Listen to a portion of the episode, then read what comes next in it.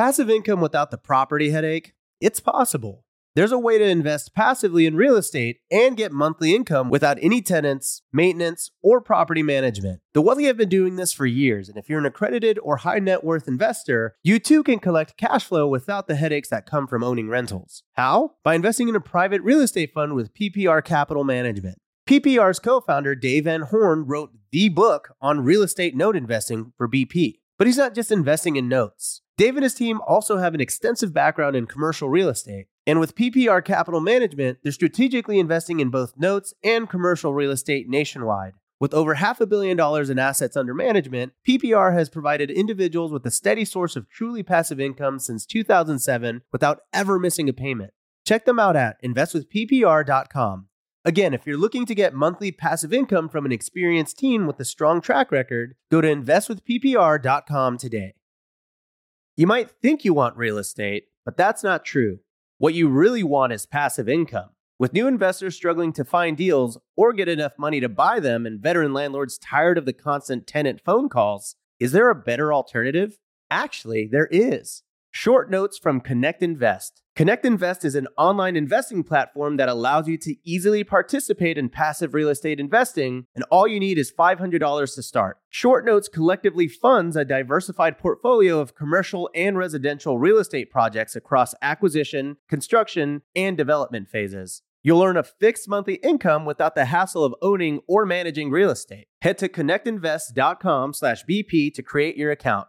Fund your digital wallet with at least $500. Select from 6, 12, and 24 month short notes with annualized return rates up to 9%. Then sit back and let your monthly returns roll in. Join today by visiting connectinvest.com/vp. connectinvest.com/bp.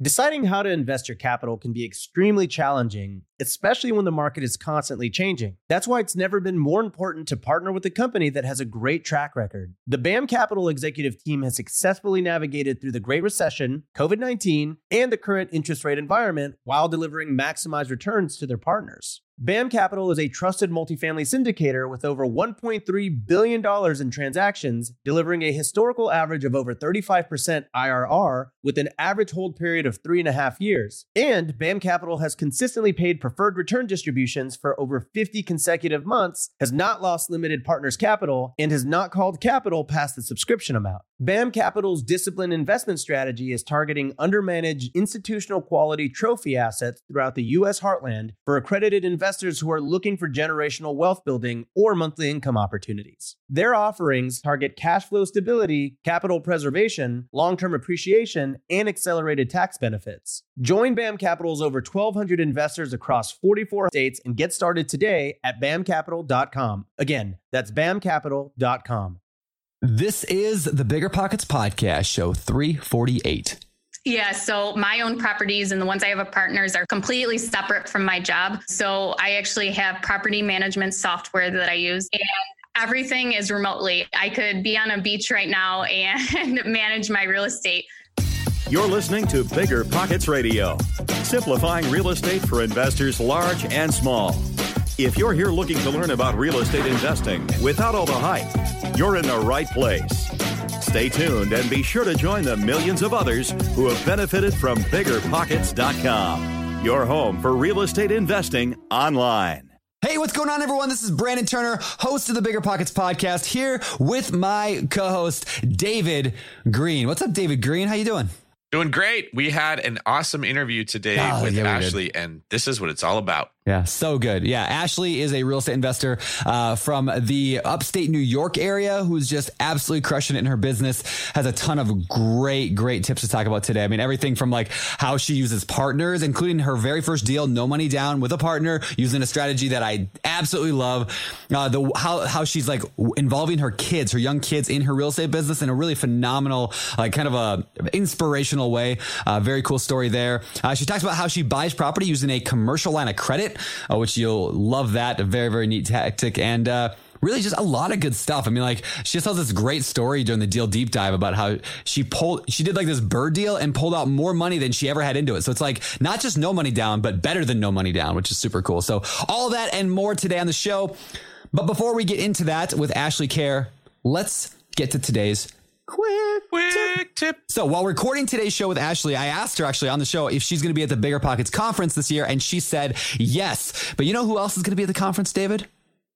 Who else is going to be at the conference? You Brandon? are, and I am, and Josh Dorkin is, and Scott Trench is, and Jay Scott, and all sorts of great people uh, from Bigger Pockets podcast world, and just Bigger Pockets authors, people who are in the, on the blog, on the forum, and a thousand others excited real estate investors. So everybody who's listening to this, this is your probably your very last chance to get tickets because it'll likely sell out like within like a couple days of this podcast airing because 250,000 people are going to hear this announcement right now. Here's the deal. You can save 200 bucks on the conference to be able to come hang out with us if you use the code last chance 200 that's one word. Last chance 200 when you're checking out just go to biggerpocketsconference.com and uh, it's october 6th through the 8th at the opryland resort in nashville tennessee. And again it's going to be amazing. I credit a lot of my success in life is to conferences. You go there it totally excites you gets you motivated gets you pumped up. You learn a ton. You meet potential partners lenders hard money lenders funders whatever. Uh, really good stuff. So i don't know. I'm excited. You excited david Yeah, I can't wait, man. I've had that one on my calendar for a long time. And like you said, most of the big changes in my life, the big jumps in my success came right after Yeah. something like this. And you don't always know how it's going to affect you, but when you come home, you just feel different. You just feel like you just you climb to the top of the mountain, you look down at what you want your life to be, and now you're coming back down with clarity that you didn't have before. So it's going to be an incredible investment. You got to be there. Plus, you get to hang out with Brandon and I and uh, listen to how fun Brandon is in real life. That alone is worth the cost of admission. you mean me uh, sitting in the corner sulking and letting you know trying not to be noticed that's pretty much how i how i handle public appearances it's great so if you want to see that come to the conference again coupon code was last chance 200 and uh Let's get into today's show. So, like I said, today's guest is Ashley Kehr. She is at Wealth from Rentals on Instagram. That's how actually I got to know Ashley from Instagram. And uh, if you want to uh, follow Bigger Pockets on Instagram, just follow at Bigger Pockets. You can also tag hashtag Bigger Pockets when you're posting on Instagram or on Twitter. And we check that stuff. We like to see success stories. So next time you buy a property, you're at the title company, you're analyzing a deal, you upgrade to pro, a pro membership, whatever. Hashtag Bigger Pockets. You can also tag at David Greene 24, at Beardy Brandon or at Bigger Pockets. And uh, we like to jump into those things and have a kind of a take this from the podcast into the real world of Instagram. Is Instagram Yeah. a real world? I don't know. uh, it's a world I spend a lot of time in. I really try to answer every message that comes in on Instagram. When people Nice, take dude. pictures of me, I try to share it on my story and kind of like spread the word. Because if you're wanting to learn about real estate investing, you should be following people that are doing it. A lot of the people that tag us are like like Ashley. She's a great follow. You want to see what she's doing? Mm. Yeah, follow Pay her. attention. Yeah, she's awesome. So, all right. Well, with that, enough introduction. Let's get to today's show with our guest, Ashley Kehr. All right, Ashley, welcome to the Bigger Pockets podcast. Good to have you here. Hi, thank you so much for having me. I'm really excited to be here. Good, good. Yeah, this is another one of those match made on Instagram moments because Right, I got to know you on Instagram, which is great. I was going to say, I'm surprised you didn't say, no, she's a stalker. Like, keep her. no, this is good. I, I like. I hear what's cool about Instagram is like you get to like see people like what they actually do, like you know their stories and all that. So like I was like, wow, she's like a legit investor. She's like crushing it. So we're gonna learn today about how you're crushing it. But before we get into crushed it, Ashley, let's go into getting started, Ashley. So how did you? I mean, how did you get your very first deal? Why did you decide real estate? And then what did your first investment look like? So, when I graduated college, I got a accounting job at a CPA firm. I lasted No, I'm so for- sorry. I know I lasted six months and I quit Okay, that season. and I decided I was just going to be a stay at home mom. And then uh, my friend's dad actually needed someone part time just to manage some apartment complexes. So I agreed to do it. And it was a little tiny room with boxes of papers and a, a drawer full of keys. And he's like, Here you go. Can you work with this? So started with 40 units and then now it's 80 units. So I just looked at what he was doing and he has a bunch of commercial properties too. And I just said, why, why can't I do that? So I found a partner who had money and I said, you know, I've been doing this for a year for this big complex. I know what I'm doing and I can handle a duplex. So we looked at one duplex. Um, and we bought it right away. there was no other nice. offers. It was in a really small town. And then from there, I just started growing and going out on my own. And, but that was how I got my start is I took a job where I was involved in the day to day and it really made me take action. I think if I didn't leave my accounting job and go to this, I probably never would have gotten to real estate investing at all. That's such a good point. Uh, I, I think that getting started that way, I think a lot of people overlook that the idea of like, why don't I get started with a job sort of situation rather than necessarily jumping right in? Because like sometimes that can be the, the the first step, the baby step, the training wheels that somebody needs to be able to invest.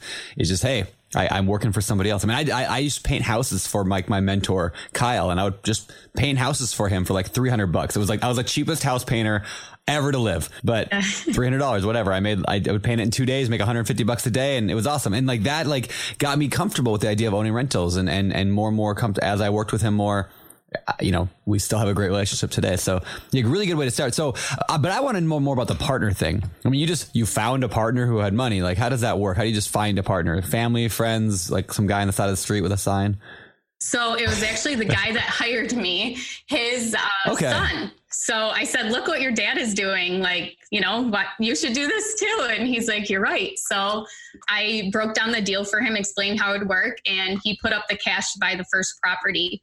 So we formed an LLC together and then we purchased property in cash and he held the mortgage. Well, a couple months later, we found another apartment we wanted to buy. So we went to the bank, put a mortgage on the first property, and took his cash back and he held the mortgage on the second property. And that's still how it is today on those two properties. So but the biggest thing That's was cool. pitching to him just like how this can work and showing him examples of like look this is your dad is doing it you can do it too. And and i just showed him what kind of money he could make because he'd be you know building equity in the building. He'd be getting some of the cash flow and he was getting interest on the mortgage too. So it was actually a pretty lucrative deal for him. And then i managed everything. He does nothing for it, which sounds like a bad thing, but he's the money guy and I take care of everything for him. So I love, I love, love, love, love, love that. And I, I talk about this on webinars a lot, the same topic. Like if, if, if you can bring some experience and you can bring some knowledge to the table,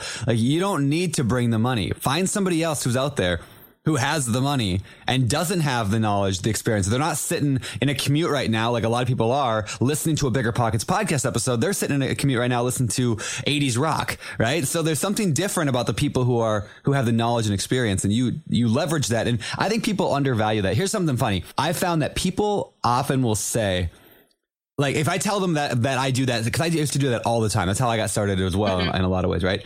I tell people, yeah, they didn't, they didn't, they don't do anything. They just put in the money and uh, we split it 50-50. And I get two completely opposite reactions, right? Some people are like, "Whoa." Why would they need you? They don't need you like that. You're taking advantage of them. The other people are like, they're taking advantage of you. Like, why would they need you? Why would they need you or why would you need them? Right? Like, you're giving 50%. You're crazy. I'd give them 20%. But other people are like, why? It's just funny. It's just all perspective, right? It is. Yeah. So that's, and we've worked together for a while now. So we've, right now we have four properties together and one is a six unit. Um, and then we've also sold two that we had in our portfolio. But I started with another partner too this one probably two years ago and he was just a friend and he had a couple of his own properties and we found this town that just the it was a renters town. People just couldn't afford the housing. So we bought a couple properties there and we did everything 50-50 so we split the money or and then when we refinanced we both were on the mortgage and we he does the maintenance side of things and then i do the leasing and tenant relations stuff like that so this is that same partner. No, this is a different partner. Oh, okay, okay. Yeah, so okay. this would be my second partner. Yeah. So I have two yeah. right now. So again, you're showing that now that now that's a different way to use a partnership. Right. I mean, I, I, this is great, right? So some partners are money partners, they put up all the money and don't do any work. So I have, I have some partners like that too. And other times your partner is, you're, hey, you're 50 50. Let's just divide the roles and divide the money. And that's right. fine as well. Uh, so again, people when they get that that stuck moment of like, well, I don't have any money, I can't invest. Like it's just there's always a way to figure it out. There's always uh, a way so, to find money yeah. too. yes. yes. yes. So Ashley, let me jump in. I want to ask you. You said that you went to your boss's son and you said, "Hey, we should do this deal together." Tell us how you posed that proposal to them, what you said to help him see this is a good idea. Because a lot of newbies want to do the same thing, but they don't know how to have that conversation or what they should say to get somebody else involved in their deal. Okay. The first thing that I did, and I remember it actually pretty vividly, is I just put little like nuggets of information in his ear. I didn't overwhelm him with the numbers, anything like that. I just gave him examples of people we knew, including his dad, of, you know, look at the success they've built. His uncle had done the same thing with real estate. So I just put little nuggets in his ear. And then when I actually found the property, I brought him the numbers and everything. And by then he had already had interest in real estate investing and I had, you know, piqued that in him. So he looked at the numbers and he went with me to see the property. And he actually had a roommate at the time who was pretty handy. And his roommate was like, Hey, I can help you guys even, you know, run and renovate a part of this and stuff like that. So it was just kind of putting the bug in his ear and just building it up and then just when i was ready to take action just like hey look we ha- here's this opportunity right now and just i showed him what you know he would be making off interest just over 15 years and what the potential cash flow was and then just the equity we were we would build in it so yeah. you explained how the whole thing would work at a general level and let mm-hmm. him kind of let that sink in you didn't yep. make him make a decision right then then when the opportunity came, it sounds like you kind of had the whole thing figured out already. He didn't have to do something he wasn't uncomfortable with. You said, here's what I need from you. Here's how the deal is going to look. Here's what we're going to do. And really, that made it very easy for him to say, okay, I'm on board. You made yeah. that easy for the person to partner with you, mm, right? Yeah. Yep. One thing we did was start the LLC. And so we got uh, life insurance policies on each other. So if something were to happen to him, I could use the life insurance policy to buy him out and vice versa. So, or by that's so out. smart. So, I don't think anybody's right. ever given that tip on the show of 350 some episodes. I don't think anybody's ever given that tip. So, yeah, way to bring well, it's so heat. good. Yeah. Yeah, because I was married. It speaks to people's. Oh, sorry. I was going to say it speaks to people's fear of losing money more yeah. than here's all the money you can make. You came out and showed this person how they are protected before you said what you need from them. Yeah, we did an operating agreement and then the life insurance policies because I was married and he wasn't at the time. So if something happened to him, it would go to his family members. And I didn't want to, you know, run these properties with, you know, his two siblings and his parents. And he didn't want to run the properties at all. So if something happened to me, he'd rather just buy my family out and then just sell everything, probably. So. And and who did you use to help you structure that agreement? Uh, we used an attorney. Okay. Did you just Google an attorney? Um, it was the attorney that we did for the closing on the property that we are going to have. It was an attorney I had actually used before for when I built my own house and we've used her for various things. So she's just a small local attorney. And she actually gave me the draft that she uses for the operating agreement and she let me go in and like make it specific to how I wanted it. And then she just like approved it, reread it, and everything. But it saved a lot on legal costs of me actually filling in the information, stuff like that. And approximately how much did that cost to have that drawn up? Um, I think it was maybe $200 at most. So. There you go. What an awesome way to spend $200 to get yeah. your investor to feel comfortable partnering with you. All right, that's awesome. So yeah, let's fast forward to, to where you are today. Tell us what your portfolio looks like. So right now I have 15 properties and it's 30 units. And then I currently have two properties under contract and it's six units. And one of the those properties as a duplex and i'm actually um, doing my first wholesale deal with it so i'm really nice. excited about that because i wanted to do that for a long time but i just i wasn't sure if i'd have buyers or anything like that and the four unit that I wanted, the guy would only sell it to me if I took the duplex too. So I negotiated a really great deal and I found a buyer for it. And I'm actually just assigned the contract over to him two weeks ago. So nice. Congratulations. That's very Thank cool. You. It's actually so that's an interesting strategy that I, I, don't know if people think about enough, but when you're negotiating on a property, oftentimes you can toss in another property as well that they have. And maybe you don't want that property, but toss it in and maybe you can wholesale that one out or sell it out. In fact, we're buying like these eight mobile home parks right now. And like one of them, like it's fine, but I didn't really want it.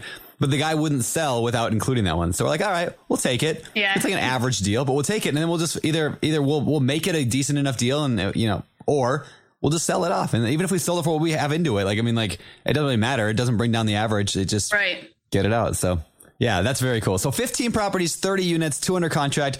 That's uh, that's awesome. I mean, you're you're obviously crushing it. I, how do you manage all this right now? I mean, are you you're still the property manager that deals with all the interactions with tenants? Yeah, so my own properties and the ones I have a partners are completely separate from my job. So I actually have property management software that I use. I use Buildium. And okay. Yeah. I've everything is remotely. I could be on a beach right now and manage my real estate.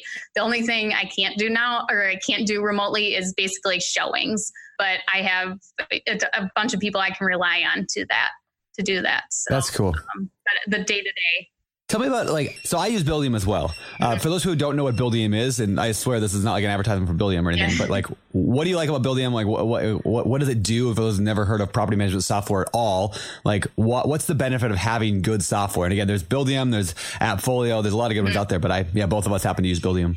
Yeah, uh, I use Appfolio for my job, and I love that too. But Buildium, oh, nice. it's so great because you can you can keep all your bookkeeping in there, you can pay your bills out of there, and then um, each tenant has a portal. So in their tenant portal, they can submit their maintenance requests. They can pay rent online and then they can communicate through Buildium if they want. But it's just really nice. And you can upload all your documents. I upload all my bills that I pay to there. So if I ever need to go and look back at a bill, it's attached right there in my bookkeeping. There's also to list your property. You could they give you a website you can use and list your your property on the website. And then they also can post it to zillow realtor.com all these different apartments.com all these different websites for you with just a, the click of a button instead of manually having to go and list them. And then people can contact you who are interested in your apartments and you can set up showings. And I think there's even a new feature now where you can set up the self showing. So you select when you're available, and then the people go online and they say, Oh, I, I can do three o'clock, and they click it and they get a confirmation like, be someone will meet you there at 3 p.m. and puts out a lot of the call, the phone calls for leasing at least. Yeah. Yeah. Having that software, just something to be able to manage your life and your like so many landlords today are still running most of their business in their head yeah. and they're trying to like figure out how to do it. And they're just like, and I'm not saying you, you can't do it that way or on a bunch of spreadsheets, but man, once you get into a good, like good property management software, you're just like, where has this been all my life? Like, right. Even the leases yeah. now you can, everyone can sign electronically. So you just, Oh, yeah. someone wants an apartment. Okay, I'm going to send you the lease and submit your whole deposit online and pay your security deposit. And it's it's really convenient. yeah, that's awesome. You know what? What's funny is how many people don't get into real estate investing because of these notions they have that they're going to be taking phone calls at 2 a.m. and mm-hmm. having to deal with stuff that when you talk to successful investors, it, this never comes out of their mouth. I never hear someone we interview say, Oh, it's these toilets that are always overflowing that make me hate my job. But that's always what people who don't get in think it's going to be yeah. like. And the reality is, there's software that's designed to do the work that people used to have to do. Those complaints may have been legit 45 years ago, but that's just not the case anymore. And and you said the only thing that's not remote is showings, but really if you have someone that can do it, that's that's remote too. That's right. something Brandon and I spend a lot of time talking about is we want to grow, but we don't want to hate our lives. So how do you systemize what, you, what you're doing so that you keep growing? And, you know, one of the things that I think I've done well with my agent business is systemize it. So when I'm in Hawaii with Brandon, I'm still putting deals together. I usually do a couple listing presentations from Hawaii and come back to new listings that are going on the market and find new clients. And I know he's mentioned Buildium several times, so I know he really likes that app. And I would just highly encourage everyone that has any idea. I don't want to get into investing because it will be messy or time consuming. It won't be if you if you do the things that Ashley's doing.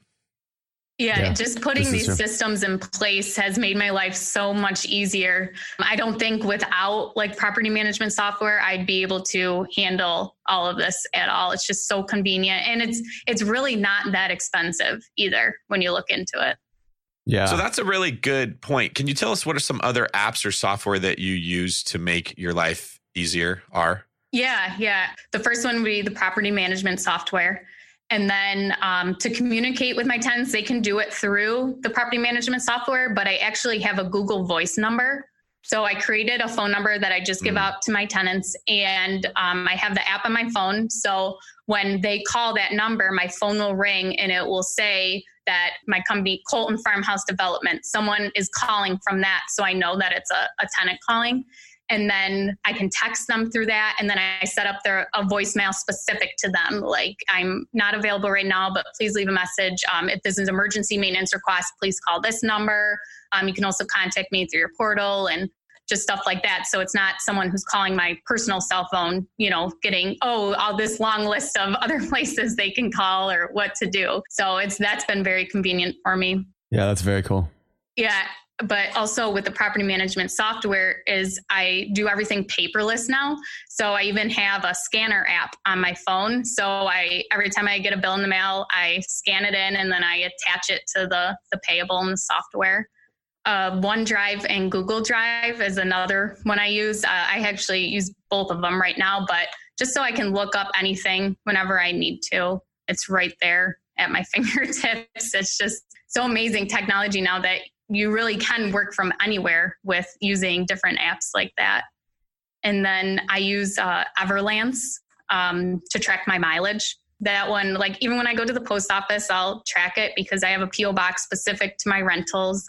I do that anytime I go to a property, I'll track it.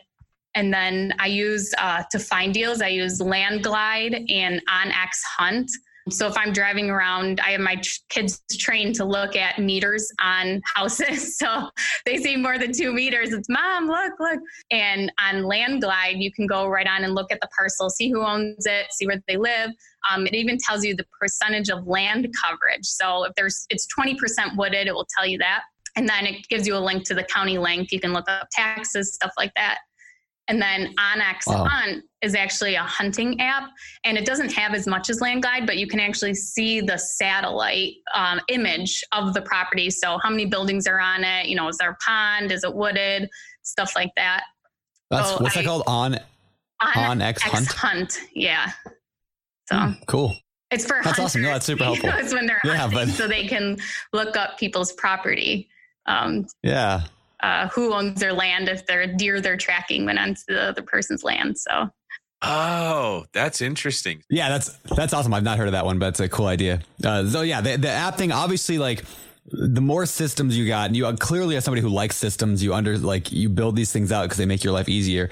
Uh, but I'm wondering, like, as a property manager now, as a landlord, as somebody who owns and manages their own properties, can you can I guess what can you tell people who are listening to this who are are nervous about buying and managing their own properties? You know, because I managed my own for the first decade, or my wife and I did, and we still do. Uh, you know, my mother in law manages a lot of them for us now since we moved to Maui.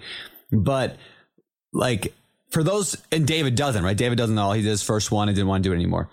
So people who are considering getting into the game, should they manage their own property? Should they not? Is it harder than you think? Is it easier than you think? I guess what kind of advice or, or words of wisdom can you offer to people who are in your shoes, you know, X number of years ago?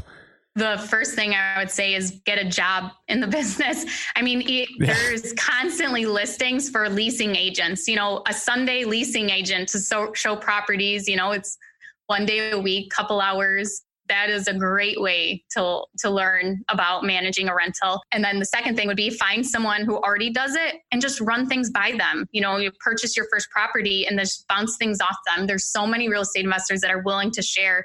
And even on Instagram, you know, so many people share how they do it. You know, even checklists I see of, you know, the move out yeah. cleaning checklist. I see so many people sharing on Instagram. But I would say either find a job, even just a part time one, or find somebody that you can bounce ideas off and can help you get started. Yeah, that's fantastic. And speaking of Instagram, so uh, you know, looking on your Instagram, like one of your most popular, like your most popular posts on your Instagram, which by the way, what's your Instagram? It's uh, wealth from rentals, right? Yes. Yeah.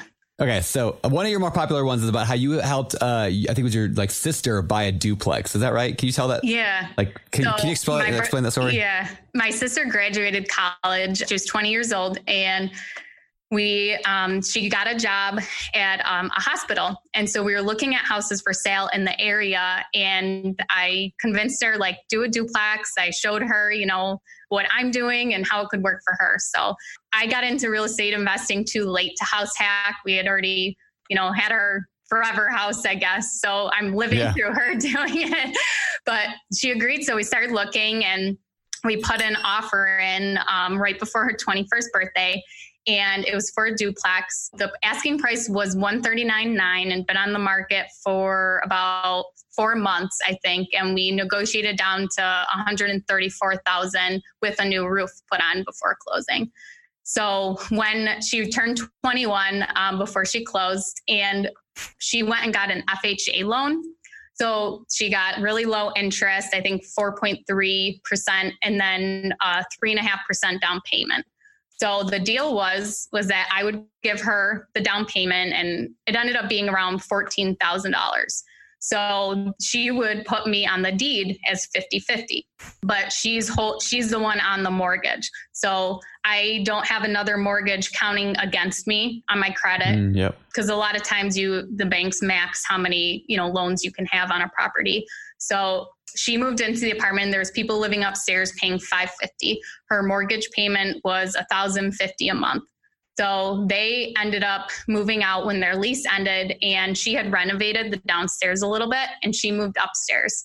So now she's renting the apartment out for a thousand five for the downstairs, and she's living upstairs. So she's paying forty five dollars towards her mortgage right now, and uh, she's like she's loving it, and she redid some of the upstairs too, and now she's it's almost been a year since she moved in. So with the FHA loan, she could move out and get another property with another FHA loan and kind of do the same thing again so we've we're starting to look again at another property. Yeah. But it's it's been really That's cool. exciting to share this with my sister, I guess, and get her started so young.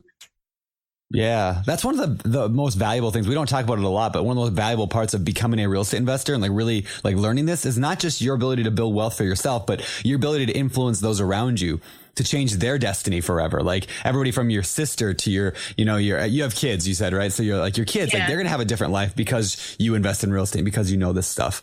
Uh, you know, I help, I, I kind of like help supplement my parents' retirement now. Like they're retired and, and because they were in a deal with me and then I basically took that deal and we made all the profit from it, I turned it into a loan. And so now like I pay them from this, like just a note basically for the next 20, 30 years. Like as long, like as long as they're around for like they get this Yeah. extra income now to support their retirement. I like, Right. I don't know. Some of the really cool things about real estate. So, uh, I, I also heard a rumor that you did something similar to what I did with with buying a property for your kids. Can you explain that? Yeah, so I I love when you talk about it. So I took three properties that I have and I've designated one for each of my kids. And I want to do exactly what you're doing for Rosie. And um, so they each have a 15 year mortgage on it. My kids are only five, three, and one. So plenty of time Yeah. to pay off the mortgage before they're ready to go to college. But I want to have it paid off. And then when they're ready to go to college or start a business, whatever they want to do, I'm going to refinance the house and let them use that money to, you know, start their future. So um, it's Yeah, really exciting cool. because they they know which house is designated to them. I mean, my five and three year old do, but and Yep. we talk about like, should we do this and this update in this house, or you know, okay, your tenant paid rent this month, and I'm trying as much as I can to get them involved in it, and they do showings with Yeah. me and stuff like that. So That's so cool. I love I love that you like took that advice because like yeah I did that like and I I like to pretend like I, I I like at the time I knew exactly what I was doing but in reality I was just like like I, I had a property and like Rosie was born that week and so we closed on it and then I was like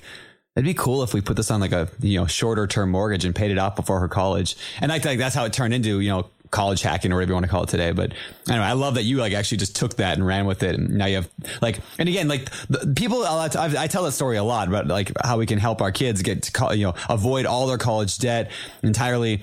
But Right. The the real like the best part for me is that Rosie and your kids as well get to see the power of real estate investing for the next 20 years. It's not something they mm-hmm. heard mom talking about or dad talking about. It's like, no, that's mine. Like, and yeah, Rosie's going to be doing her own profit loss statements when she gets old enough to do it. That's her math. Like, and Yeah. she'll, she'll get to do all that stuff. And I, I think it's, I think it's awesome. So Yeah, Kudos to you this morning actually, my uh, three-year-old in the car, he's like, "Mom, I really like that house." He's like, "When when it gets older, can we buy it and rent it out to somebody? can somebody live there?" And I was like so proud of him. that's so cool. Yeah. Did you tell him? Well, does it have two meters on it? Go look. it wasn't a single meter. I'm gonna have to train a better at that one. Come on, three year old, let's go. Come on. yeah. That's funny. No, that's that's so amazing, and uh, you know they get to they get to learn, they get to grow, they get to see this. So yeah, if, if only more parents could find more ways to like involve their kids in their real estate. Like I don't know, I had such a great time. I mean, Rosie was only two at the time, but we're driving around. I don't know. This is a few months ago. We were visiting uh, back where we lived the last decade and we were looking at all of our properties, driving around and it was just me and Rosie in the car. Heather was at her mom's or something.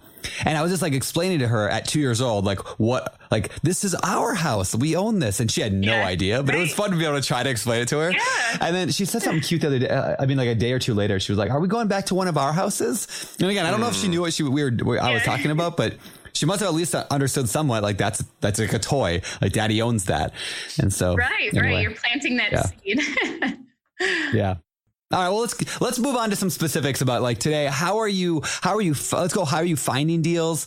Um, how are you offering on them? I mean, are you still using partners? And then how do you finance them? Let's go through some of those specifics before we get to the deal deep dive. So we'll start with yeah. How do you find deals today in this market, and where are you finding deals? I don't even know where you're investing.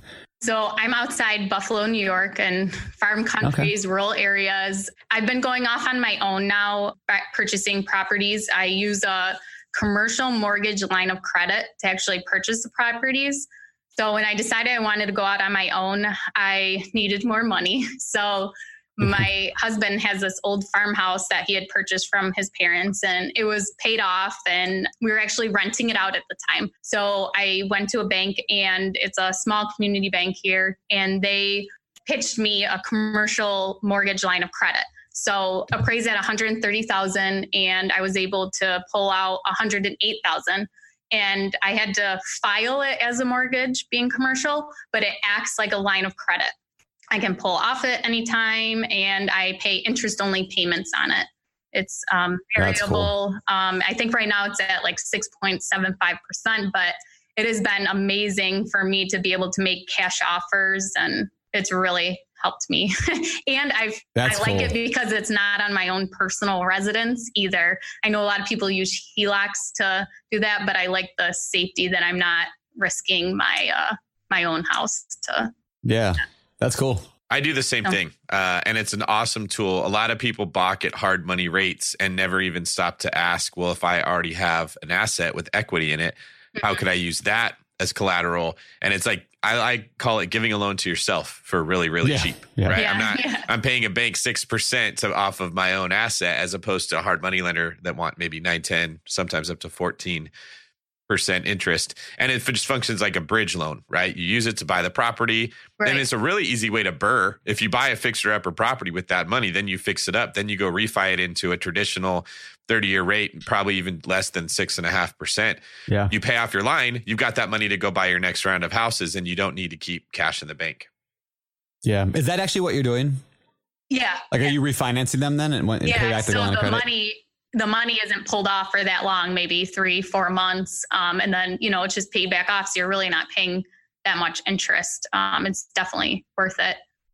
Yeah, yeah, that's one of my favorite strategies for investing. Is that if you have the equity, if you can get a line of credit, whether it's on your own property or on, on another one, like that is such, such some of the best money to get.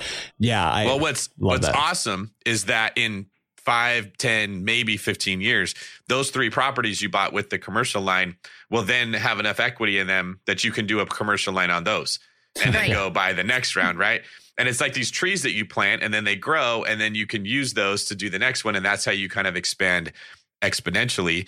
What's important is that you get started by partnering with somebody or not worrying about toilets overflowing or all the dumb stuff yeah. that keeps people from taking action so that you get to that point where everything's kind of rolling with momentum. Yeah. yeah. and to kind of add on to that, one thing too that I do to systemize everything is I have a company that I work with that they just do maintenance. So they're like a property management company, but just maintenance. So that's really helped too, where I, even if there was that you know, 1 a.m. call toilets overflowing. On my voicemail, it just says, you know, please call for this emergency maintenance. And they pick up that phone call and they go and take care of it. And then they inform me the next day what went on. But it has been very helpful to go and find someone that will do that for you for those very few. They've only, I think, once maybe gotten a midnight call for something in the five years I've been doing this. But if you can find someone yeah. who will do that for you too, that helps a lot. Yeah, the midnight call thing. To go back to that real quick, like I again, everyone talks about it, and I've been doing this now yeah. for twelve years. I've had one. Like I had one mid middle of the night call, and it wasn't even an emergency. Was, and I've had like one like ten o'clock at night, water pouring through, kind of a problem, and like that. Yeah. That, that's a lot. I mean, I've had a lot of rentals over the last 12 years, and that's like twice. And both of them, I could have just called a contractor, and you know, yeah, silly. Right. So, all right. So, how do you find properties today? How are you finding deals to buy, and what are you looking for? Um, most of them I'm finding on the MLS. I work with a realtor. She sends me deals pretty often and then I check Zillow every day. But just there's not a lot of competition in our area. So um, I've been finding a lot of deals that way. And then I just if I see uh, for sale by owner, I'll call on those. Even if it's not a multifamily, I'll call and ask, hey, do you have any other properties available? But mostly oh, it's that's good. Then word of mouth too. Just I tell everyone that I buy rental properties. So yeah, definitely been helpful. So. And are you only looking multifamily? I mean, that's the, pretty much all you want is multifamily. Yeah, I have the one single family, and that's the old farmhouse. Uh, but the rest mm. are duplexes, and then a three unit and a six unit. So. And why is that?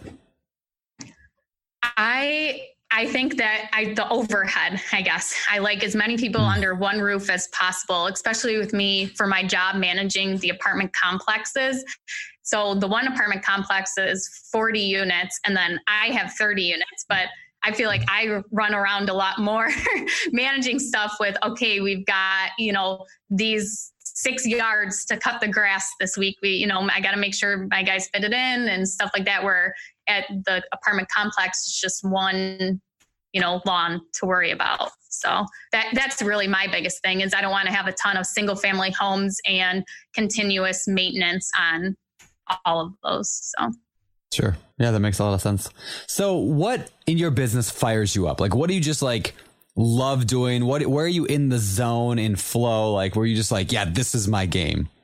I love uh, analyzing a deal and like getting that aha moment, like, yes, this property is going to work.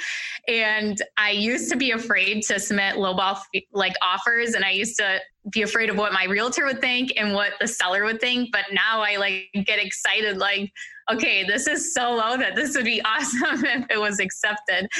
And I love helping other people. I have two good friends that invest too. And one started investing about the same time I did, and the other one just about a year ago. And it's just really fun to bounce things off each other and uh, you know go look at a deal together and say okay should we partner should you know we you know one of us buy it or what so yeah very cool and then what about your future like where do you want to head where do you see this going I've pretty much changed my mind every single day. some days, some days I'm like, I just want to pay off all the properties, live, live off of the rental income I have now. And then other days I'm like, you know what? Let's let's scale, let's scale. So last week I decided I'm going to sell the first duplex I ever bought, and I put it. It should hit the market today, actually. And I cool. want to use that cash to maybe buy a four unit, six unit something like that. I want to scale up. Cool. That's that's today's idea where I want to be. Yeah, and I know it don't, changes. Don't feel bad about that because we all go through yeah. it. There, there's like a entrepreneurial bipolarism that goes on where one day you're on top of the world and you want to conquer the whole thing, and then it, sometimes one small thing happens and you just I hate this. I hate everything about this. Why did I ever do this? I go through that routinely. That's funny. Yeah. So I want to ask you, Ashley, we don't get a ton of women who are as into real estate investing as you are. And those that are are often asking, why are there not more women that are doing this? Can you tell me a little what your experience has been like as a woman in the industry? If you found it was extra challenging or maybe there was some benefits to it, how you navigated this world as a as a woman and then what advice you have for other women that want to get started. Okay. I actually have a good story for that. When I had driven by this uh, commercial property one time and there was just a um, a commercial sign out front for it for sale. And I just called on it, looked like residential units upstairs. And it was a realtor. And he said that it, his father owned the property and actually had more properties for sale. If I'd be interested in meeting him in the area and he'd show me all the properties. So that right there was great. I was really excited. So I get to the property, I get out of the car, he's standing there, and you know, we shake hands and stuff, and he's just standing there. And I'm like, okay, can we go in? He's like, well, is your husband getting out of the car? so it was really funny. He just assumed my husband, you know, this was yep. my husband's deal or he was a part of it. And I was like, no, it's it's just me. I, I'm the one interested in buying it. So I've actually ended up buying um, about 12 units from his dad from that deal. So we've become good friends because of it. But, um, and then the six I have under contract now are from the same guy. But it was just really That's funny cool. that he uh, assumed that my husband would be a part of it. But I, yeah, you, I honestly you know what to say about assuming. Yeah. Yeah. Not good. Anyway. so I, I think it's very easy to do because you don't need to do the maintenance. There are people out there that will do the maintenance for you. And I feel like that's why a lot of people don't want to do it because they're like, I don't know anything about the construction of a house. I don't know how to repair things. Well, I have no idea either. My 21 year old sister did a better job, you know, doing her own maintenance and updating her property than I ever could. But I, you can hire all that stuff out. And as long as your numbers are good, you can make that work. I probably have had my husband go to a property one time in the last five years to do a repair for me. He is very hands off from it. And I, I don't recommend not having your husband on board and doing it. My husband's very supportive and, you know, he loves talking to me about it, but I honestly don't think he knows where any of my properties are. So it's just an interesting perspective that, you know, you don't need to have a man, you know, to do that maintenance. And I'm I'm not a feminist, really. No, I just I, I am a strong, independent woman. Yeah. right, right. I wish my husband would do it with me because then we could just drive around and look at properties all day. Yeah, yeah. he, uh, that's why you're forced to recruit your three year olds to do it. so, what about advantages that a woman might have in the industry that may be overlooked? Well, sometimes I can use the excuse like, oh, you know what? I need to talk to my husband. If I don't feel comfortable mm. like giving an answer right then and there, it's a perfectly believable excuse that anyone's just like, oh, yeah, definitely. Okay, you don't need to answer on something now. But that, that, that's great. Brandon yeah. and I use it with our imaginary partner. Oh, I got to go run this yeah. by my partner, you know? yeah, my one partner yeah. was on his honeymoon last week, so I used that to like delay a furnace install that I thought we a better offer. That's funny. That's really funny. Hey, hey, Ashley, what's been your biggest challenge so far in real estate investing? Gosh, I don't know. I I think a lot of it was at first money is until I got that mortgage line of credit.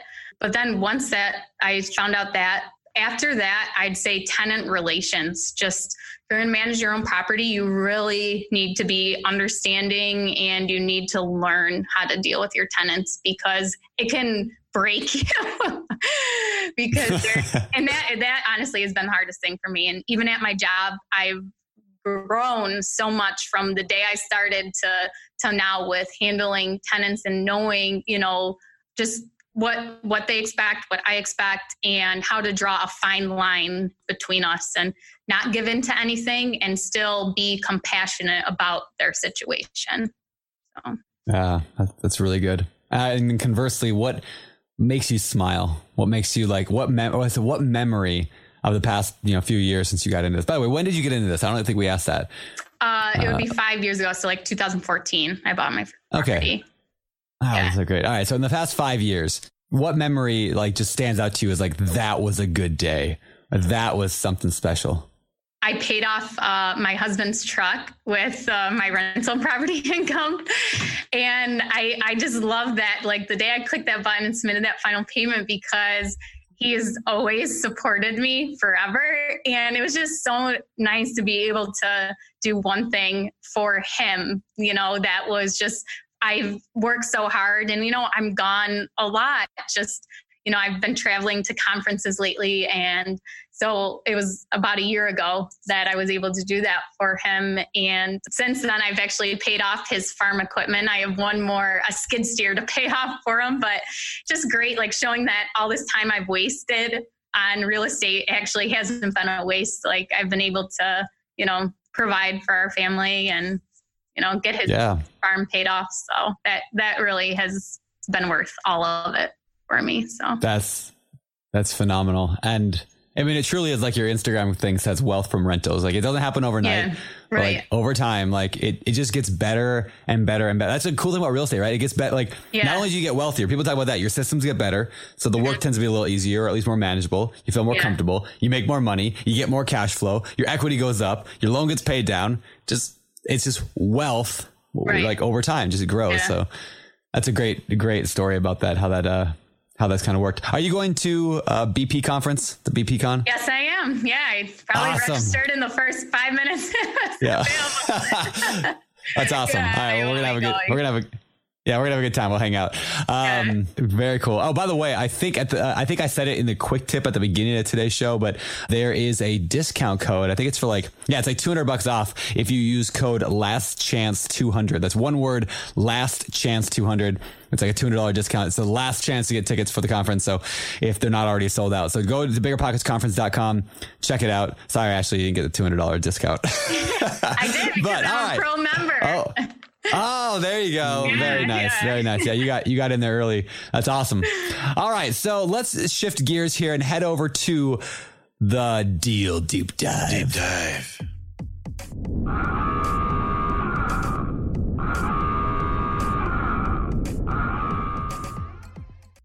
Right, this is the part of the show where we dive deep into one particular property or investment that you've made, whether it's good or bad, and we find out more details about it. So let's go there now. Uh, Ashley, you got a property in mind we can pick apart? Yes. So this All one. I did with a partner, and it's the partner that we're 50 50 on everything.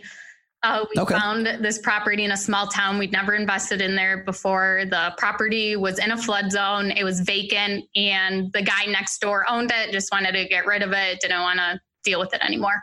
So we You took said a it was in a flood. It, it was in a flood zone. Yep. And does that worry So you at all? Because I mean, I own some properties in flood zones, but It did. worry It you? doesn't anymore.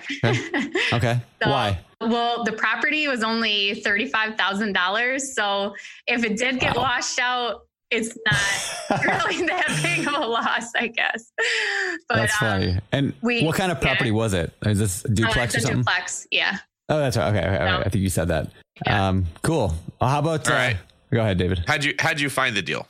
Uh, just on the MLS. So I started expanding the towns that I was looking in, and this town actually had cheaper taxes than the other towns I was looking in, but you know still had public water, sewer, a couple of the other things I look for. Plus, it was in walking distance of you know the grocery store, stuff like that, and it's also very low income community there was a, a lot of renters in that area and just there was nothing available nothing available to rent there That's cool. I, I like that you're not afraid of those because like I've had a lot of luck in that kind of a situation as well, like a smaller Mhm. town, lower income.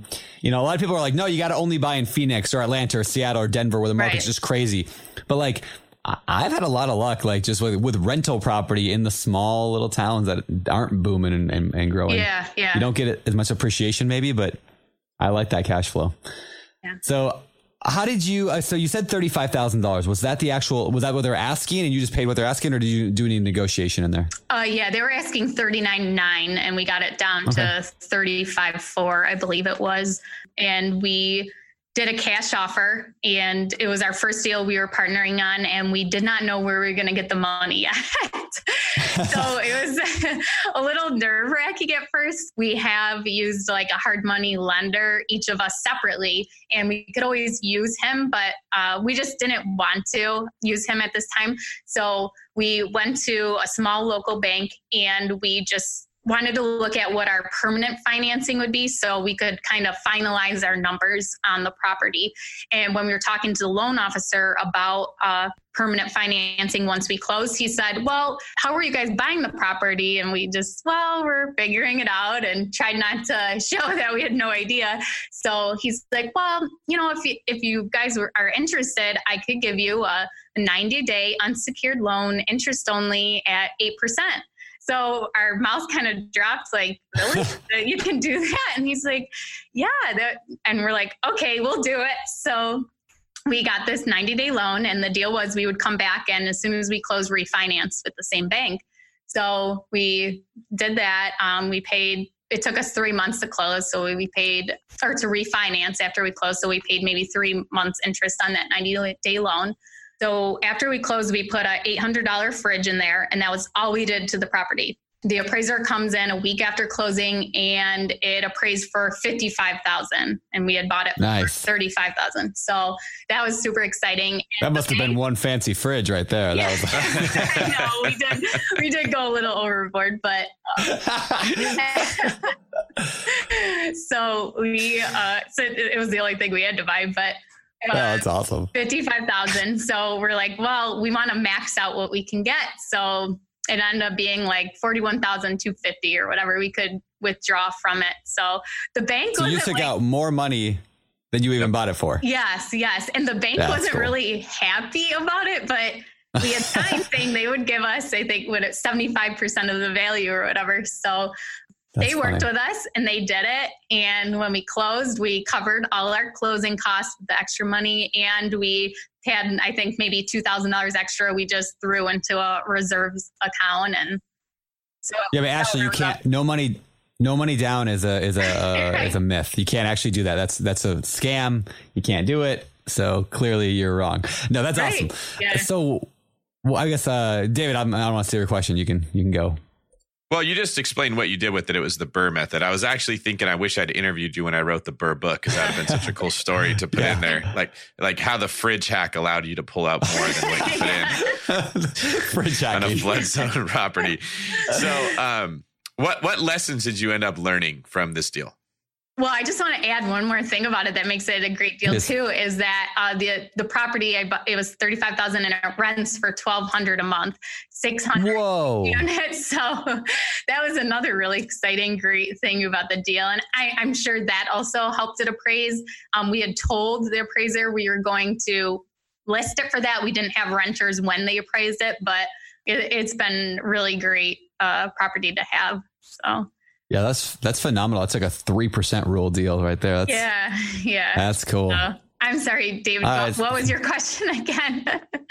uh, what lessons did you learn? okay, so well, one thing would be the flood zone is like don't be afraid of you know weird things that come up. It costs us fifteen hundred dollars a month or a year to have the flood insurance, and yep. our numbers still work great even with it and we had to get the flood insurance because of the mortgage. And maybe when the mortgage yep. is paid off, we'll drop it, self insure it. I, I'm not really sure. But uh, another thing would be don't be afraid to contact loan officers and ask them for you know what kind of financing they can offer for your exact situation. Like there's just so many different types of financing especially the, the smaller community banks. You want to know a funny story about flood insurance? So i don't I, am not giving this advice. I'll, I'll, warn people ahead of time. This is not advice. I'm telling what a friend of mine does and it works out really well for him.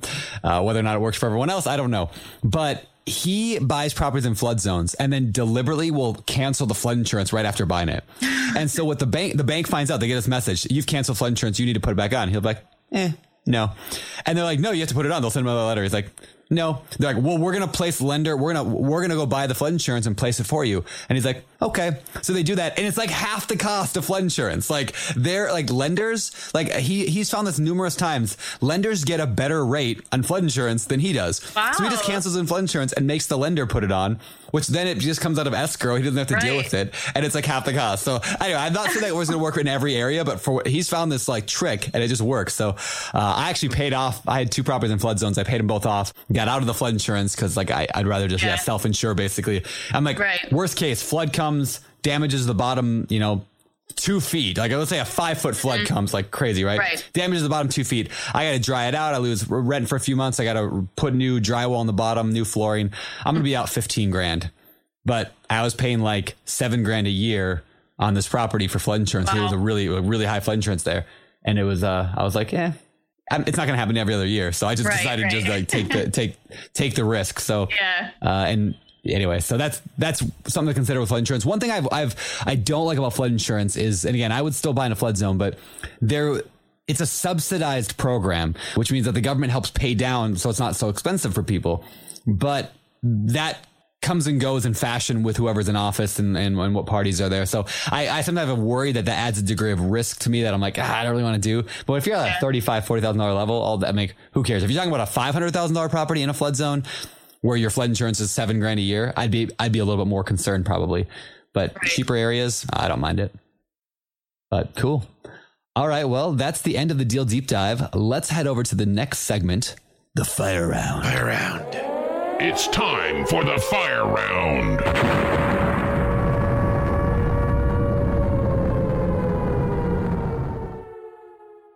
All right, these are the questions that come direct out of the Bigger Pockets forums. We're going to fire them at you right now, Ashley. Number one from Kalisha in Miami, Florida. What is your criteria of a good deal? Like, do you look for a rate of return or are you looking for a cash flow number? What makes it a good deal for you?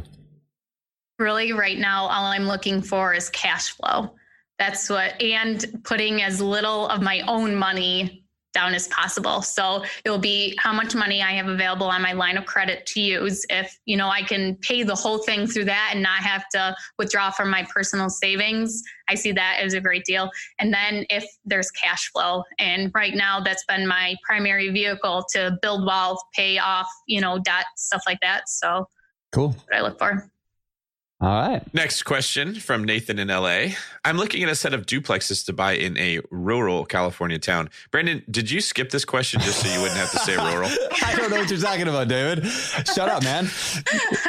That comes from the, the the, question, long, long ago that the the annals of bigger pockets lore when rural was an inside joke between Brandon and Josh. All right. Uh, the seller is offering seller financing, and I'm trying to find the right price to offer. I cannot find any comps in the area. Do you have any tips for valuing property in a remote area? Yeah. So for me, I'm not looking for appreciation at all. So I, I really don't look at comps at all because I'm looking if the numbers work for what the asking price is or what I want to offer. I'm not looking for equity. And if you can have that cash flow and you can pay down your mortgage, you're already building equity if your tenants are paying down your your mortgage. I really don't look at the comps when I'm looking at rural areas because I don't care what other people are paying for houses. I want to pay what works for me on a house. Mm. Yeah. Love it. Okay, great. All right, Ryan from Phoenix, Arizona asks, "Hey, I just purchased I just purchased a fourplex in what is probably a C area. Two of the units are vacant and do not have washer and dryers, but they do have the hookups. How much value do washer and dryers really add? Do you think it's worth to spend the thousand dollars to add a washer and dryer in these units? Well, if my $800 fridge, you know, appreciated my value. no, actually, what I have been doing the probably the last year is I don't supply any appliances anymore. Uh, it's Mm. really cut down on repairs and maintenance on appliances. But also, I found so many people want to bring their own anyways. They either have their own or they want, you know, a nicer one with an ice maker and double doors and a lot more than I provide. And I don't think that, you know, you're going to get that much value if the washer and dryers are actually in there than if they weren't. Yeah. But having the hookups definitely adds a lot of value right there.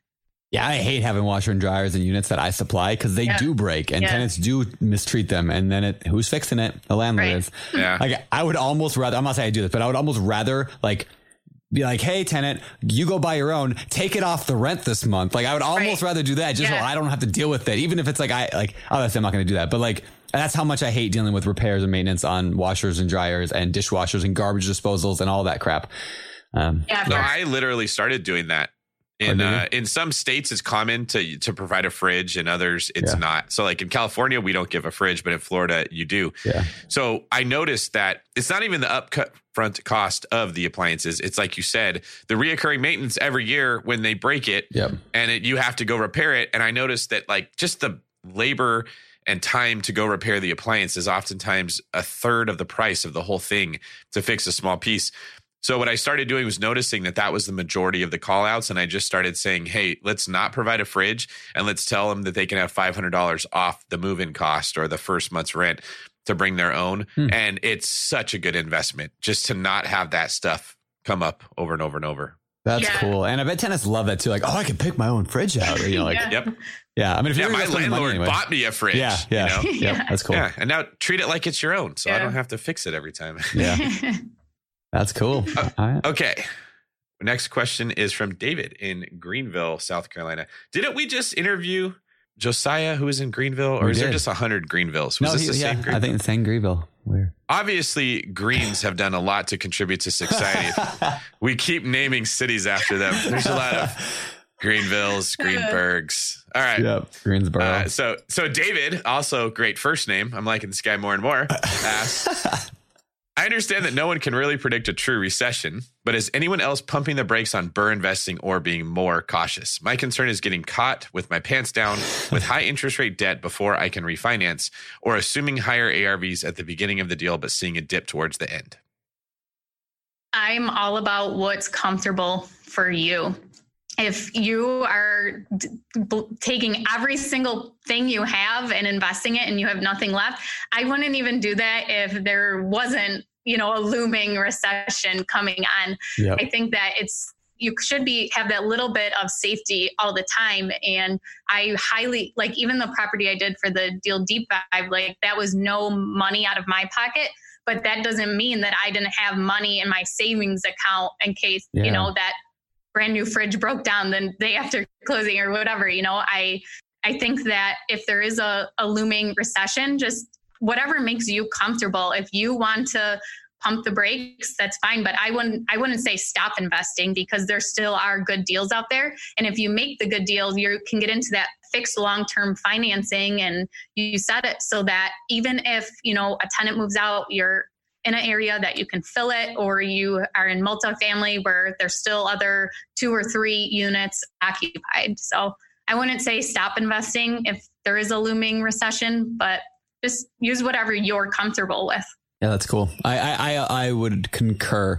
Like, I don't care if there's a recession looming or not, but like at the same time, like I do my investing thinking that it might happen. I mean, if it's 50, let's say it's 50 50, right? Yeah. Okay. How does that change my approach? Well, like little thing I mentioned this before, but like I'm going to start flipping here in Maui. Like we're building up a little flip, flipping operation.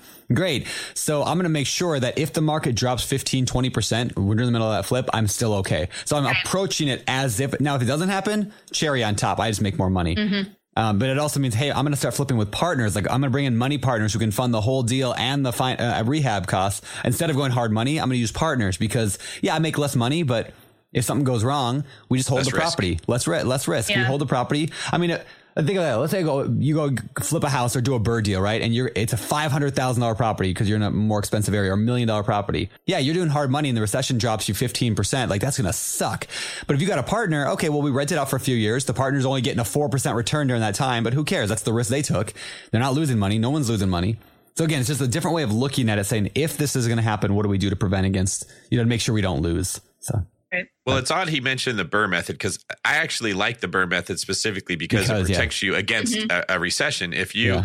if you got all your money out of that deal and the market tanks, who cares? You're not taking a loss. You've already recovered your capital. In fact, you'll use that capital to go buy cheaper properties. It's a good thing. yeah. The but old, if, was if, he? if he can't refinance it, I think that's his point. Like, what if you can't yeah, refi but it? he's But he's talking about the entire market dropping dramatically within your two or three month window of a refi. Yeah. Just like that target is so tiny when you compare the years and years of time that you're hoping it won't happen then. And even if it does happen, how is that different than if you just put 25% down? If it drops 25%, the whole market does, which is huge, and you refinance for 25% less, that's still the same as if you'd put 25% down on a Yeah. regular investment property. You're not really that far off of anyway. Like the BRRRR method was still the best way to go. So I would probably say if you're worried about a recession, BRRRR investing is the best way to go. And just don't buy anything that's going to be a 12 month remodel where Yeah. you're just you're exposed for a long period of time. Yeah, that's a big Great. thing right now. I don't want to do massive rehabs that are. Yeah, I was looking at a deal the other day with a two million dollar a property. They wanted two almost two million for it, but it's gonna be worth like two point five. It's twelve months of work, and I'm like, geez, like that sounds so You much want- fun, but I don't want to be caught with my pants down. So Do, you- do you want an analogy? I would love one. It's like when you're playing musical chairs and there's a ton of chairs and you're kind of everyone's goofing off and they're dancing and being silly because Yep. they know there's a bunch of chairs to go in. Well, as the chairs get smaller, that's like the recession's coming. You start seeing like you're lingering really, really close to that chair before jumping to the next one because you know that music's going to Yeah. stop at any minute. Quick, Like, yeah. y- yeah, you take a really long period to do your remodel when there's a lot of chairs out there. But if you really feel like a recession's coming close, you only take deals that are a short little jump to the next chair and you'll Yeah. be okay. We actually had a guest a couple years ago give that an, a, a similar analogy. We were talking about how it's like musical chairs. Uh, David Gudmundsson, I don't remember the episode number, but we'll put it in the show notes. But he talked about how like he used that analogy. And then he said, you know what? What I, he's like, what I realized is I don't need to be the last one out. I don't need to be jumping from chair to chair at the last second. So I sit down. I'm going to sit down and put my feet up and watch everyone dance. And then when, the, when the lights, you know, everyone scrambles for their chairs, I'm already sitting down. Yeah, I might not make the most amount of money in the world, but that's okay. I'm relaxed. I'm enjoying it. I enjoyed the run up, and the next time I'm going to do it again. I don't need to be the last one. I just I don't need to be the last one in. I would rather be the first one out. And uh, that was That's just a really, different- really good. different way of looking at Strong showing from David's on today's show. I know that was another David. All right, we got to move on. Let's get to the next and last segment of the show. It is our world famous. Famous for. Let's get to the famous four. Number one, Ashley, what's your current favorite real estate investing book? I had a really hard time picking this because there's a lot that I love. So I want to try to do something different. And All it's right. actually, um, so I'm from New York State and it's the New York State Landlord's Guide. And it's a guide Ah. that actually New York State put out and it goes through, you know, all of your legal rights as a landlord in New York State. And it even has copies of the documents to, if you need to file an eviction, it has the was previously the three day notice. Now it's a 14 day notice. And then, you know, your petition for eviction. And it just has, it's a, you know, very little book, book but it just has so much information. So if your state does something like that, Yeah, that'd be super helpful. yeah. But they changed from three day notice to 14 day notice. Oh, it's been That's- awful. There's a lot of changes that just happened Wow. in June. Yeah. Really? Like a month and a half long process now in New York State to evict someone. And even when Wow. you get your court date, they can go to court and say, we want a two week adjournment. And that was, that was something Wow. new. And yeah. So As if Go- it takes 14 town. days to process the information that you stop paying your Yeah, rent. yeah. Just Yeah. need to let it soak in. And they really, yeah. Yeah. Wow. you know, I wasn't going to bring this up, Ashley, but I did check out your Instagram page before we started, and I noticed that you have uh, pictures with you and Brandon's book, but not my book. Just complete coincidence, I'm sure. well, didn't That you win? be- Didn't you win one of my books? Yeah, I won one. So if you send me an autographed Yeah. book, I will definitely Yeah. post a picture with it. That was a very good turnaround, actually. You you you nicely flipped the script on me right there. Well done. Counterpunch. That's. Right. I've- I've been doing uh, free book. I've been doing free book Fridays on my Instagram. So if you follow me at Beardy Brandon, you might get a free book on a Friday. And same with David Greene. You should start giving away copies of your BRRRR book.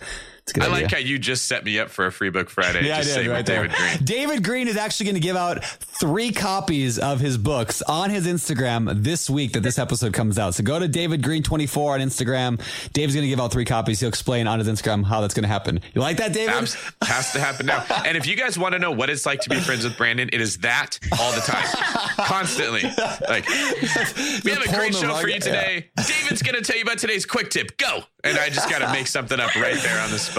You know, David, We- you, can push your way to greatness or you can get pulled there. And I like pulling you there. That's what we're doing You absolutely do. That's what it's like. It's like holding onto the rope of a water ski after you fall and just getting sucked underwater when you're friends with Brandon. He's always doing this. Oh, you like bigger pockets? Well, so does David. He's right here. David, tell him everything they need to do to build wealth in 30 seconds. and then I got to go. He's always writing checks and then I got to cash. There That's why I love Brandon. That's how you do it. Thank, thank you, friend, for seeing the best of me. All right, Ashley, back to you. What is your favorite business book? I chose Hug Your Haters by Jay Baer. So this book is all about just how to have relationships with it's customer service based so um, how to deal with your customers. So i use it a lot when i relate with my tenants and even talking with contractors vendors. Um, it's been really helpful to just when someone says this how to react. And it's basically like a kill them with kindness book but i've scribbled in it and took so many notes um, since i read it but I highly recommend it to anyone who is managing their own rentals and how to deal with tenants. That's good. That's a good title. Yeah. Hug your Yeah. yeah, I like that. I'd not heard of that. I love new books that people bring up new books on the show because, yeah, that's great. Good job. All right. What are, other than having your kids look for the next investment property for you, what are some of your other hobbies? Well, I we recently built like a patio on our uh, behind our house with a shelter and a fire pit. So that's one thing I love to do is hang out there with my family. And then the second thing would be uh, travel hacking with credit cards. Oh, I've gotten really into it in the past year. I've booked uh, probably six trips, all completely paid for for flights and hotels. So it's really helped me. Been able to go to conferences. I'm have three coming up this fall, and my flights are free and my hotels are free, and I'm just paying for the the conference That's cool. itself. But it's been fun to do Yeah, with my, my- kids too.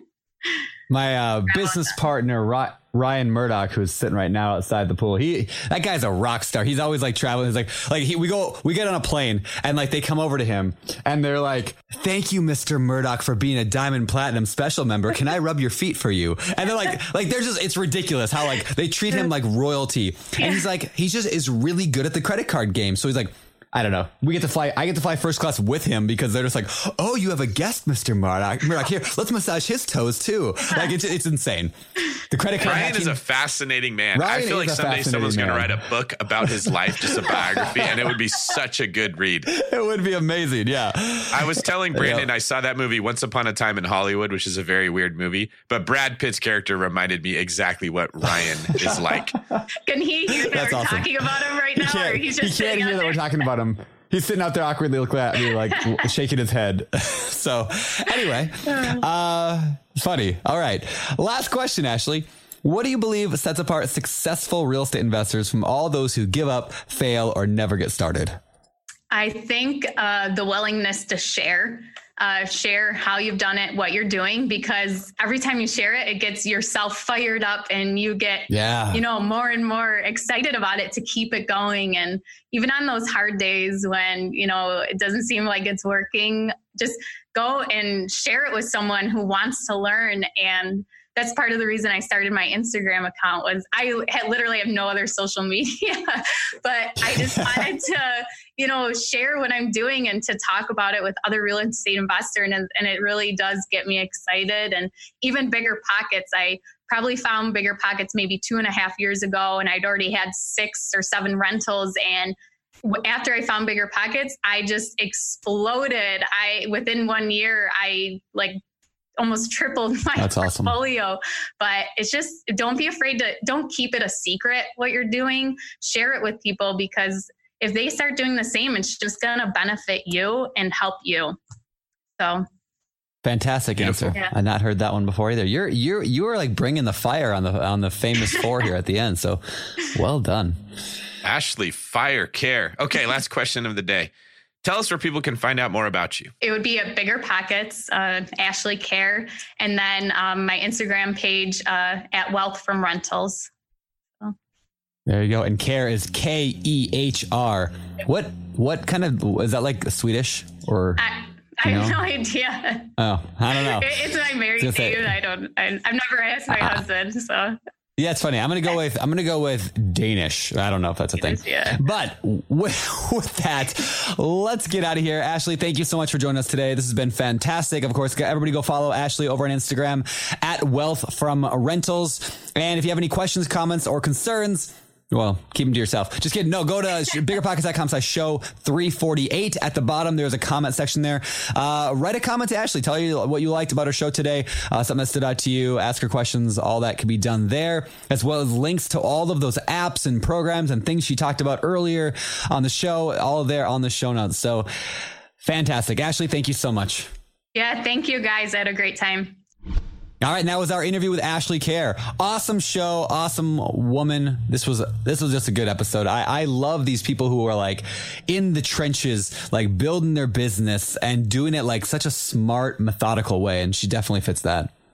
Yeah, I these are some of my favorite shows where you realize this is just a normal person. They're doing everything Yeah. that that anybody else could be doing, Yep. and they just have the right mindset. And that mindset is all that matters when it comes to being successful. Yeah, it, it totally is. So yeah, very, very cool. Like we said, go follow Ashley over on Instagram at Wealth from Rentals. Check out the show notes at biggerpockets.com slash show 348. And make sure you sign up for the Bigger Pockets Conference by going to biggerpocketsconference.com and use that code. What was it? Last chance 200. No spaces, just one word. Last chance 200. And you can save a couple hundred bucks on the Bigger Pockets Conference if it's not sold out yet. So uh, come hang out with us in Nashville. It's going to be a lot of fun. So that's all I got. Yeah.